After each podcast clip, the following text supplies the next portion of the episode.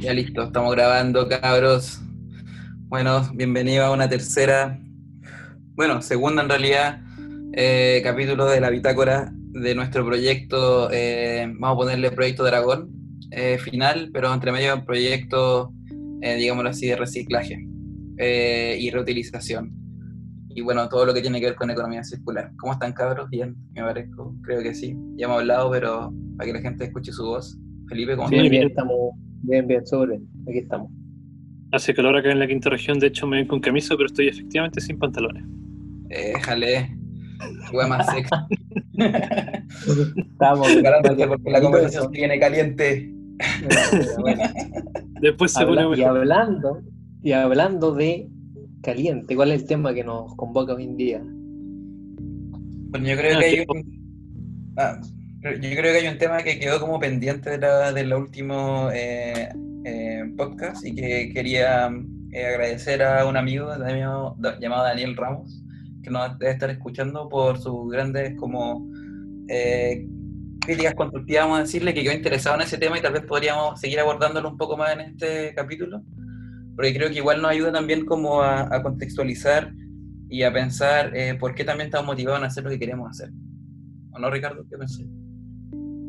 Claro, sí, bueno, gracias Daniel por las opiniones de, quien sea, o sea, todas las opiniones nos sirven para ir encauzando mejor este como pequeño programa que estamos haciendo aquí en, Reciclando ID. Em, y claro, nos queda como a media cuenta lo que habíamos empezado a hablar un poco el, sobre el calentamiento global la, última vez. Mm. Así es. Em, lo que sería bacán como mencionar en este capítulo, tal vez lo que podríamos iniciar como conversando y tal vez dejándolo acá en esta bitácora de, hoy día es em, qué entendemos nosotros por el calentamiento global, qué entendemos nosotros por todo lo que estos conceptos que salen del cuando se habla de calentamiento global, antropoceno, capitaloceno, eh, la, la, huella, eh, los esfuerzos que se están haciendo en Chile, yo creo que ahí también el Felipe sabe un poco más de eso. Y por qué en el fondo esto, estos temas nos motivan para poder, o sea, para iniciar también nuestro proyecto. Eh, yo, eh, dentro de mi punto de vista, como que no, no, abordo mucho el tema del calentamiento global como, como narrativa respecto a los cambios como meteorológicos que hemos estado viviendo, sino que a mí me interesa mucho más el tema del, de la huella del ser humano en el planeta desde el punto de vista del, de lo medible, lo concreto, en lo local, ponte tú la zona de sacrificio, etcétera. Pero yo sé que Ricardo tiene una visión crítica con respecto al calentamiento global, que igual sería bacán que la, que la dijera ahí, para que quedara ahí. yo creo que quedó establecido la, la, vez anterior, igual que de forma, entendí incorrectamente tu punto y te respondí, y ahí yo declaré parte de mi, mi visión. O sea, porque está el, claro, tú lo planteas ahora, igual que la vez pasada, como, como algo más complejo completo, como el tema del impacto de la ecología, el medio y nosotros, nuestra actividad humana.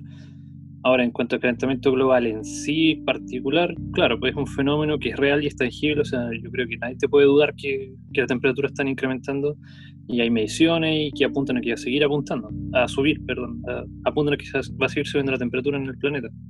Ahora, el origen es lo que está en cuestión, pero sea, igualmente nos tenemos que adaptar, igualmente esto abre nuevas oportunidades que tenemos que investigar y trabajar y obviamente esta nueva conciencia del, del, impacto nuestro sobre la sociedad, que en el fondo es, o sea, decimos que impacta sobre la naturaleza y sí, pero yo creo que más que nada lo que nos motiva, como obviamente somos autointeresados en el tema, nos impacta el desastre que provoca para nuestras propias comunidades. Eso es lo que más nos motiva a mover y hacer cambios. Mm. Ahora, igual en el, en el origen, yo creo que lo que no había quedado claro el último, en el, la, bitácora anterior era eh, lo que tú, por, el, por qué tú decías que el, cambio climático no era eh, como que el, eh, la web, como que no era como, no era antropogénico. No, claro, ah. no era provocado por el ser humano, eso en términos simples y rápidos, nuestra actividad no da tanta, de, de casi invernaderos como para justificar el cambio. O sea, los, cambios en, niveles de gases invernaderos están en órdenes de magnitud mucho mayores. Hay cosas que, por ejemplo, comúnmente la gente ni siquiera se da cuenta porque no se enseña bien o no tengo idea, pero por ejemplo, ¿cómo se forman las nubes? Porque esa es como nuestra, nuestra eh, nuestras gafas, entre comillas, del planeta, ¿cachai? Las nubes hacen una gran cobertura de la radiación solar y resulta que ahora, por ejemplo, partió un, bajo ciclo solar, terminó un ciclo solar, hay un periodo como de descanso del sol, creo que son como 10, 10 años que se espera, una cosa así, donde la poco. Entonces, ¿en qué nos influye eso a nosotros indirectamente? Que menor actividad solar genera menos radiación. Esa menor radiación permite que la radiación cósmica llegue más al planeta. ¿Cuál es el mayor factor generador de nubes? No es simplemente el calor, no es simplemente el sol, y eso lo encuentro maravilloso, lo encuentro genial, que son los rayos cósmicos. Bueno.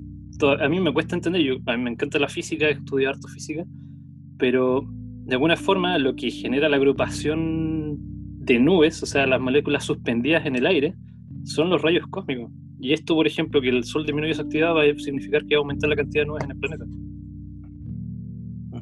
Yo creo que la mayoría de ustedes, ni yo hasta que lo leí, no tenía idea cómo funciona eso. Claro. Igual me gustaría agregar una. Ah, sí, dale, Felipe.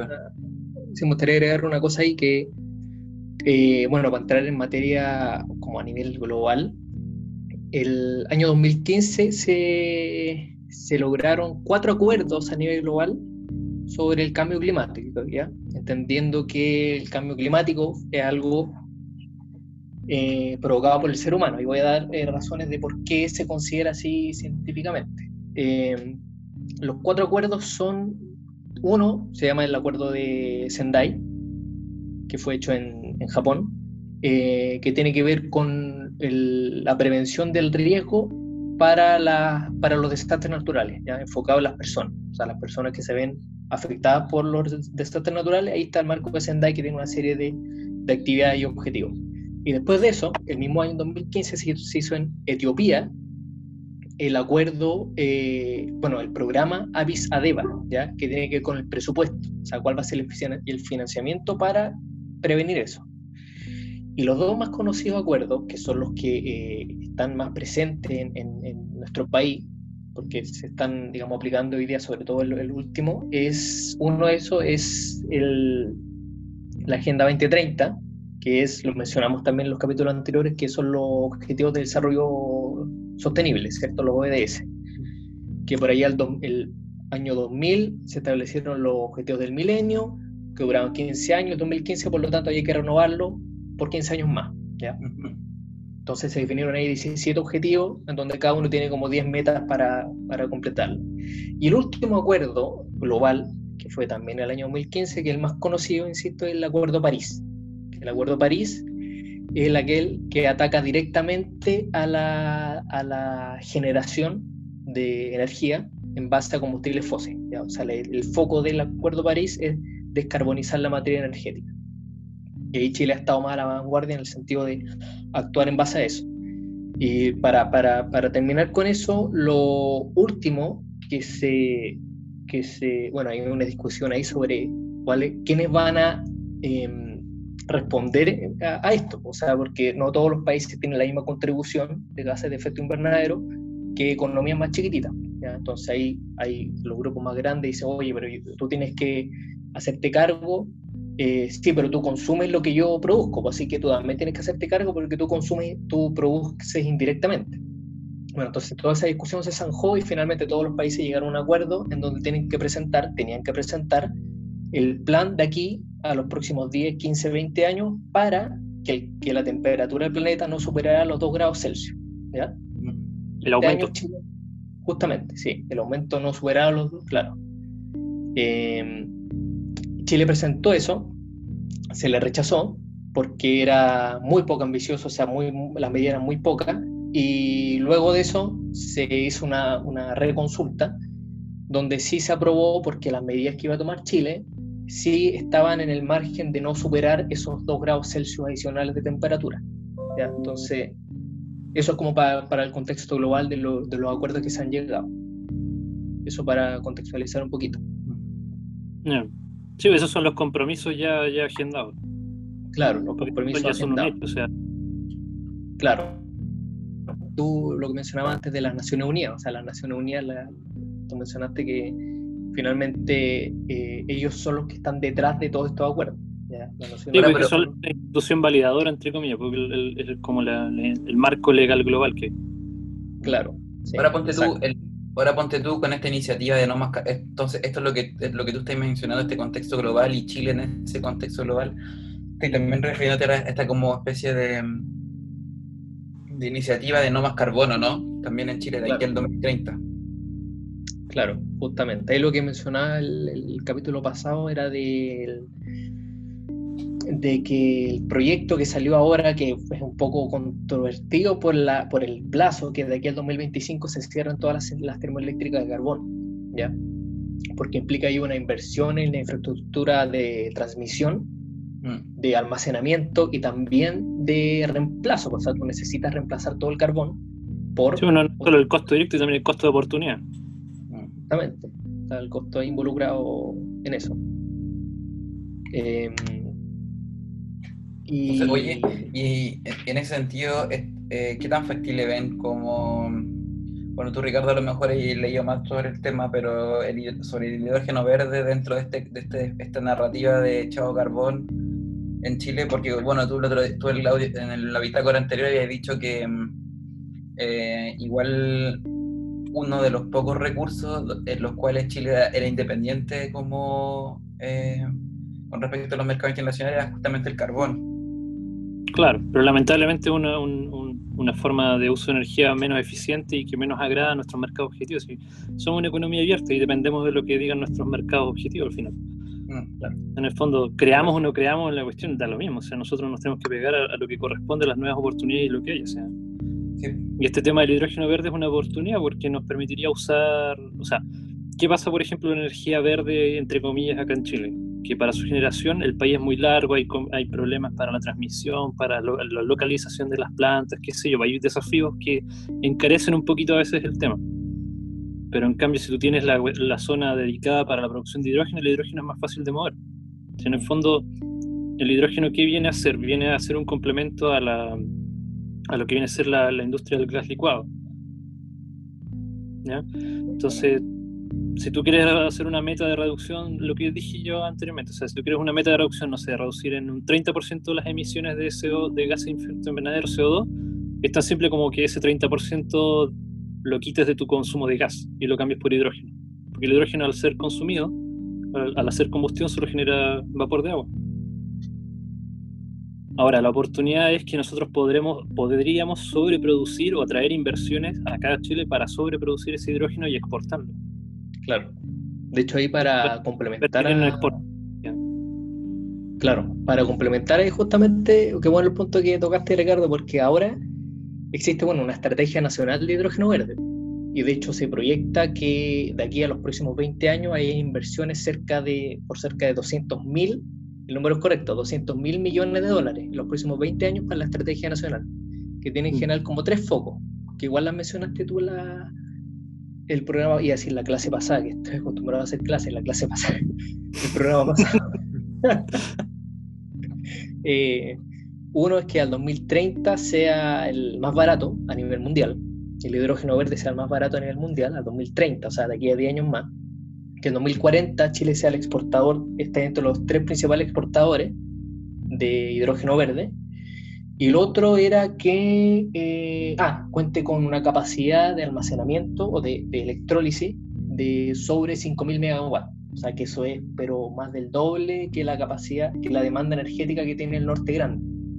Claro, 5 gigawatts es lo que te produce una planta nuclear grandota. Claro, claro. Entonces hay, hay harta iniciativa. De hecho, ahora, hace dos días, hace tres días, fue el, como el Congreso Latinoamericano de Hidrógeno Verde aquí en, Chile fue sede, digamos, virtual, en ese caso. Fue virtual el seminario, obviamente, la, conferencia, pero, pero ahí se presentaron hartos lineamientos con respecto al tema. Y esos eran principales los tres objetivos que tenían esta, esta estrategia nacional. Sí, en el fondo nuestra infraestructura que sigue dependiendo de termoeléctricas, por ejemplo, en vez de usar de carbón, termoeléctricas a gas. Y vamos metiendo de a poco hidrógeno y a nuestra materia energética. Exacto es el plan más o menos lo que comentaba yo, que era la visión del Green New Deal eh, europeo. Mm. Claro. Que es más adaptativo. O sea, los autos, por ejemplo, también puede hacer más fácil la conversión a gas. Y haciendo la conversión a gas, de inmediato ya con el paso dentro para hacer la conversión a hidrógeno Y en este caso es verde. Excelente, bueno. Eh, fin del programa, no, mentira. Eh... Oye, una, una, una, pregunta, y allá, allá en, Alemania, ahora, por ejemplo, tú si estás allá, ¿se ve algo?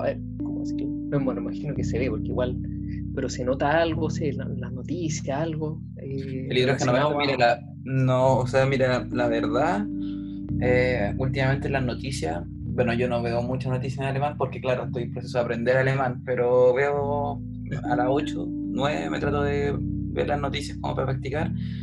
Y la verdad, últimamente no, lo que más ha preocupado acá Alemania, la verdad, es, eh, bueno, la elección en Estados Unidos, el gran proyecto del Nord Stream, que ah. es una discusión permanente acá, y el tema de la cuarentena, pues, que está acá volvimos a cuarentena, entonces... Claro.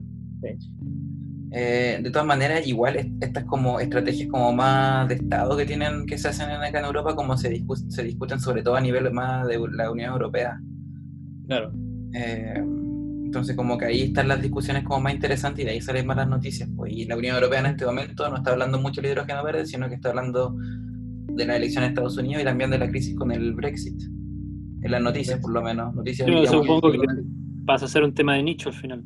Exacto. Por mientras por mientras, sí. Sí. Bueno, pero independiente de eso, em, eh, sería bacán tal vez ahora como tratar de hacer el puente entre lo que acabamos de mencionar y, por qué lo mencionamos con eh, nuestro proyecto igual. ¿Cómo se tiene? Bueno, en realidad nuestro proyecto, bueno, nuestra primera etapa del proyecto que vendría siendo el Precious Plastic, Precious Plastic. Vale decir, eh, ¿por qué nos motiva, por qué hablamos de este contexto y por qué queremos hacer el proyecto? por mi parte igual me gustaría como relacionarlo con, cuál es la idea de hablar del hidrógeno verde cuál es la idea de hablar como del, del, cambio climático, etcétera.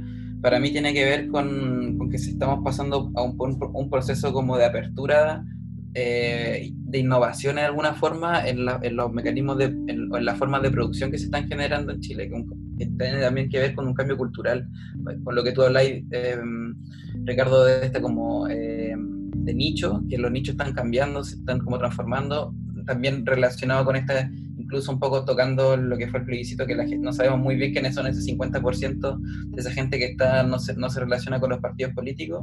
Bueno, tiene que ver con eso, como, como que eh, en, ese, en, ese, en ese cambio eh, se nos ocurre hacer esto del Precious Plastic porque entendemos que aquí igual hay una oportunidad para poder iniciar como no nosotros en este, en este mundo, igual que tiene que ver con eh, la un poco más relacionada con, con, esta, con, con la cercanía con las comunidades y reducir el impacto que tienen nuestra huella a nivel local, por lo menos. Yo no lo veo tanto así como un tema que nace por sí solo, yo creo que hay grupos influyentes que van, dan como la dirección, muestran el camino y ahí vamos nosotros. No, no lo veo tan así. Pero como tú dices, que acoplándolo un poco a los chilenos que no, que no se declaran ni de izquierda ni de derecha, no sé. O sea, obviamente son más manifiesto independiente, pero eso no significa que esto, que hablamos del contexto de, del cambio de, de, de paradigma, sea también algo que sale de forma natural. O sea, siempre han habido problemas, esos problemas se han ido resolviendo. O sea, yo creo que los problemas de contaminación que tenemos no se comparan con los que habían unos cuantos años atrás. En ese contexto, nosotros nos estamos adhiriendo a esta nueva ventana de oportunidad que se en el fondo. Bueno, igual depende de forma la gente, la gente aprende, ¿cachai? Y la gente se va dando cuenta que se pueden mejorar las cosas. Y de cierta manera, el modelo que está bien basado en el consumismo se va agotando y busca trata de ir mutando y buscando alternativas de generar un nuevo mercado de consumo. Y ahora sería un, nuevo, un mercado de consumo de, cosas verdes. ¿cachai? La gracia es que por lo menos son conceptos más abstractos y no son tan, tan extractivos como los anteriores, digamos. Pero es una oportunidad nueva y hay que adaptarse, ¿no? Sí. Sí. Ahora, igual para explicar más o menos de qué se trata un poco el, el Precious Plastic, cuando lo explicamos en el primer capítulo, el capítulo piloto, es la oportunidad, o sea, es la oportunidad. Este concepto, por ejemplo, el tema del peso es plástico, ¿cuál es la gracia? La gracia es que reciclas efectivamente, no es tanto, la gracia es que la gente aprecia que recicles. ¿cachai? Sí, o sea, como que en el fondo le da valor. Sí. Se convierte en un valor agregado. Correcto. Sí, o sea, ese como yo creo que, el, que, que en el fondo el- lo que nosotros estamos apostando, que en el fondo hay una especie como de, en, en esta crisis donde, donde, bueno, esta crisis como ya global, ya de diferente, que tiene diferentes facetas, diferentes formas, diferentes orígenes, etcétera, pero todas pasan al mismo tiempo, entonces hay una crisis como grande, eh, se están revalorando ciertas cosas, pues, y dentro de las cosas que se están revalorando y que nosotros queremos participar en esa revaloración, tiene que ver con la basura, pues. Claro. Sí, No, lo importante también que lo queremos hacer en una zona que, que ha sido golpeada, que es considerada como zona de sacrificio. Entonces, para Claro. empezar ahí, eh, para pero nuestro bienestar ha estado en parte basado en, el- en la destrucción que se ha hecho en esa zona. Claro, pero queremos, eh, eh, es igual. Aportar claro, a eso.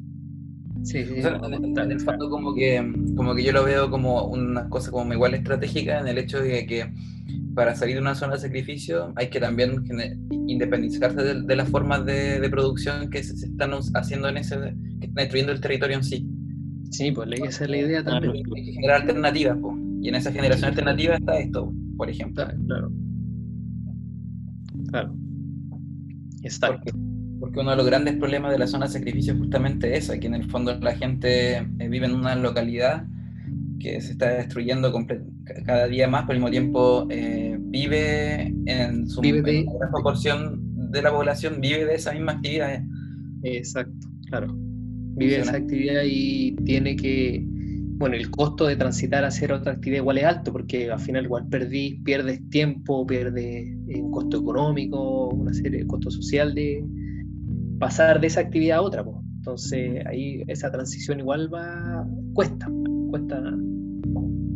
Bueno, si todo este tema está bien planteado, en el fondo, si todos estos mecanismos de las nuevas eh, eh, economía verde está bien planteada, ese costo de transición al final se termina convirtiendo en un valor agregado, en teoría. Claro, Entonces, al final, en teoría, no se pierde. Es como un poco cuando uno hace evaluación y calcula el- los valores del, del costo social o, o el aporte social de una actividad económica. claro.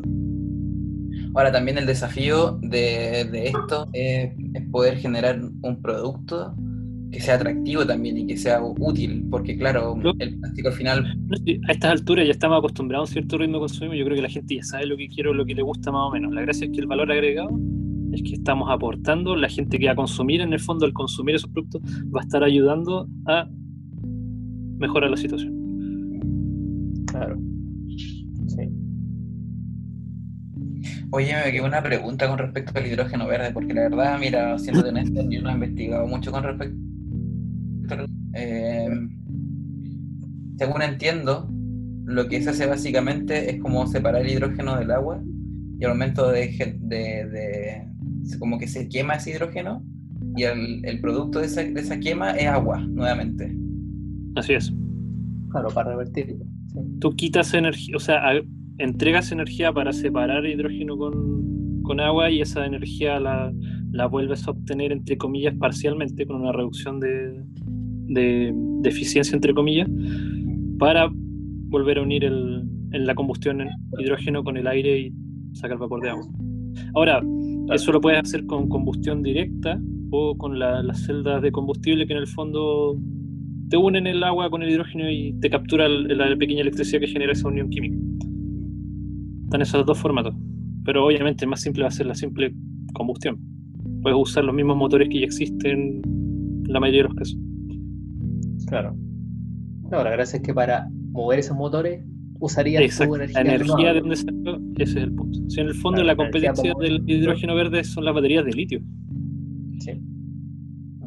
Claro. Claro. Oye, y también en ese sentido, bueno, igual para aclarar un poco aquí a nosotros mismos también, nosotros igual estamos apuntando en algún momento fabricar un biodigestor, o sea, queremos hacer Precious Plastic para algún momento diseñar con ese material reciclado un biodigestor, que sea tal vez ojalá produci- producible en, o no sé si en masa, pero en modular, de manera modular. Eh, Claro. Abarcar todo con la basura. Claro, en ese sentido, igual también el biogás sería como de alguna forma competencia eh, del hidrógeno verde. po. Claro, sería una competencia relativamente sucia, entre comillas, porque sería acá natural. O sea, al, al hacer combustión generaría gases de efecto invernadero. Igual sería una combustión mucho más limpia que el carbono que tú quieras. En, este proceso adaptativo que va a venir en unos años, igual puedes considerar que eh, los, los hidrocarburos se van a seguir usando masivamente. O sea, un reemplazo inmediato no, no tienes por la facilidad que significa el tema. Pero en ese intertanto, a lo mejor nuestra propuesta de biogás pueda hacer un pequeño, un pequeño aporte más, más limpio en cuanto a la parte extractiva. Mm. Sí, claro. ¿Te acordáis, Felipe, que tenía un profe en la U? Eh, eh, ¿Cómo se llamaba este loco que no hacía eh, gestión energética? Eh, Andrés. ¿Andrés o no? ¿Cómo era? Sí, Andrés. Fuentes. ¿Fuentes? Andrés Fuentes, sí, justamente.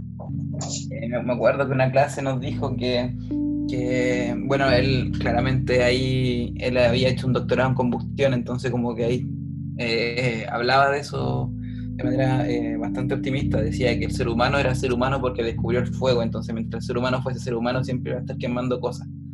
Entonces con eso él, él, justificaba toda la... la energía, o sea, puedes verlo en todas las áreas. Y, por ejemplo, incluso nosotros acá aparece tema tabú, pero no veo ninguna parte discutiendo el tema de la energía nuclear. La energía nuclear está llegando a tal, punto ahora, por ejemplo, que los últimos diseños de reactores te permiten utilizar la energía, usar a lo que antes era considerado desecho nuclear y permite usarlo hasta que ya ni siquiera emite radiación. Oye, eso, fue, eso fue noticia acá en Alemania, pues empezaron a mover desechos nucleares. Los alemanes los mandan a Inglaterra. No, para el tratamiento seguramente. Sí. Y lo otro es también, por ejemplo, hay reactores ahora están planteando usar láseres para generar la reacción nuclear y eso ¿qué permitiría que el reactor nuclear se puede prender y apagar con el switch del láser. Así de simple. Claro. Y es mucho versus densidad. ¿Cómo?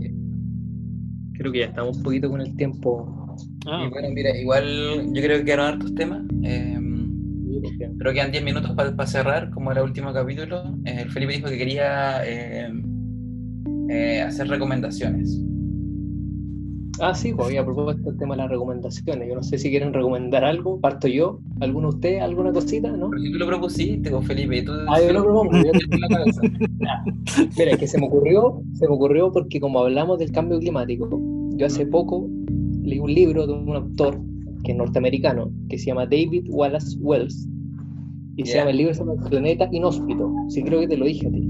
Sí, a mí y ahí lo que hace, eh, brevemente lo que hace es un resumen de todos los impactos que puede generar el cambio climático en eh, distintas áreas. Habla de las lluvias, de las sequías, de la hambruna, de la inmigrante, de una serie de cosas. Y el libro está plagado de referencias. Ya eso es lo que más impacta, porque hace una investigación periodística y tiene cerca de 90 páginas solo bibliografía ¿ya? sobre todos los cambios que ha tenido la Tierra en los últimos, el último año, por qué el cambio climático es cambio climático. No, no, no, sí. bueno, hay que ver ahí. No sé, hay que ver ahí. Bueno, esa es la recomendación. Planeta Inhóspito se llama. Podemos dejar escritas las recomendaciones, por ejemplo, en el pie del, de la descripción del video. Sí, me tinca. Sí. Oye, eh, bueno, yo, el Felipe nos dijo la recomendación hoy día, pero sí, ya que estamos en eso, yo voy a recomendar un libro que siempre recomiendo, la verdad, ya que mencioné la zona de sacrificio. Eh, un libro que se llama eh, Days of Destruction, Days of Revolt, Días de Destrucción, Días de Revuelta, de Chris Edges y Joe Sacco. Un libro con ilustraciones, eh, también de un periodista que ganó el Pulitzer hace un año atrás, la verdad no recuerdo qué año. las ilustraciones son secas, uno me gusta mucho ese ilustrador, Joe Sacco, que también tiene otros libros eh, que puede ser que los recomienden otra vez en otro momento, así que queremos recomendar. Y habla sobre la zona de sacrificio específicamente en Estados Unidos y cómo eh, la relaciona eh, desde el punto de vista del decaimiento industrial con la pobreza, las desigualdades, la contaminación, las tradiciones culturales versus estos modelos de producción capitalistas gigantes, articulados globalmente, etc. Interesante, eh, un poco eh, triste, pero al mismo tiempo igual al final eh, Bueno, no voy a, no, no a esperar el final. Eh, si les gusta el tema de la zona de sacrificio, desde un, punto de vista todavía un poco más global, eh, esa es mi recomendación, si, si quieren, si gustan. Bueno. Buena, buena. ¿Y Ricardo? ¿Algo no? ¿Para No sé. Como, si, no. Es una propuesta nacional, no se me ocurre algo en particular que recomendar, pero podría serlo. Yo de repente leo hartos artículos y cosas y podría recomendar algo. Cualquier cosa que haga, probablemente lo voy a poner en el pie de la descripción por, por si acaso. Por si gustan. Bueno. Ya, buscar entonces está bien. Eh, a lo mejor Ricardo puede recomendar una canción y la ponemos para terminar el programa. Ahí, que, que se le ocurre, la va a mandar y la van a escuchar a partir de ahora. Así Thunderstruck, de ACDC. Ya, perfecto. Ya cabrón, eso. Un saludo y nos vemos en la próxima bitácora entonces. No, bueno que, pudiéramos poner la música ahora cerramos y tempo. É, eu tava com política fraca, fraca, eu vou pelo central, que é pelo central. Não, eu escutei. Sei, por favor, se eu tiver daí, se eu não. Já, já, já. É, dando nada. Eu tô né?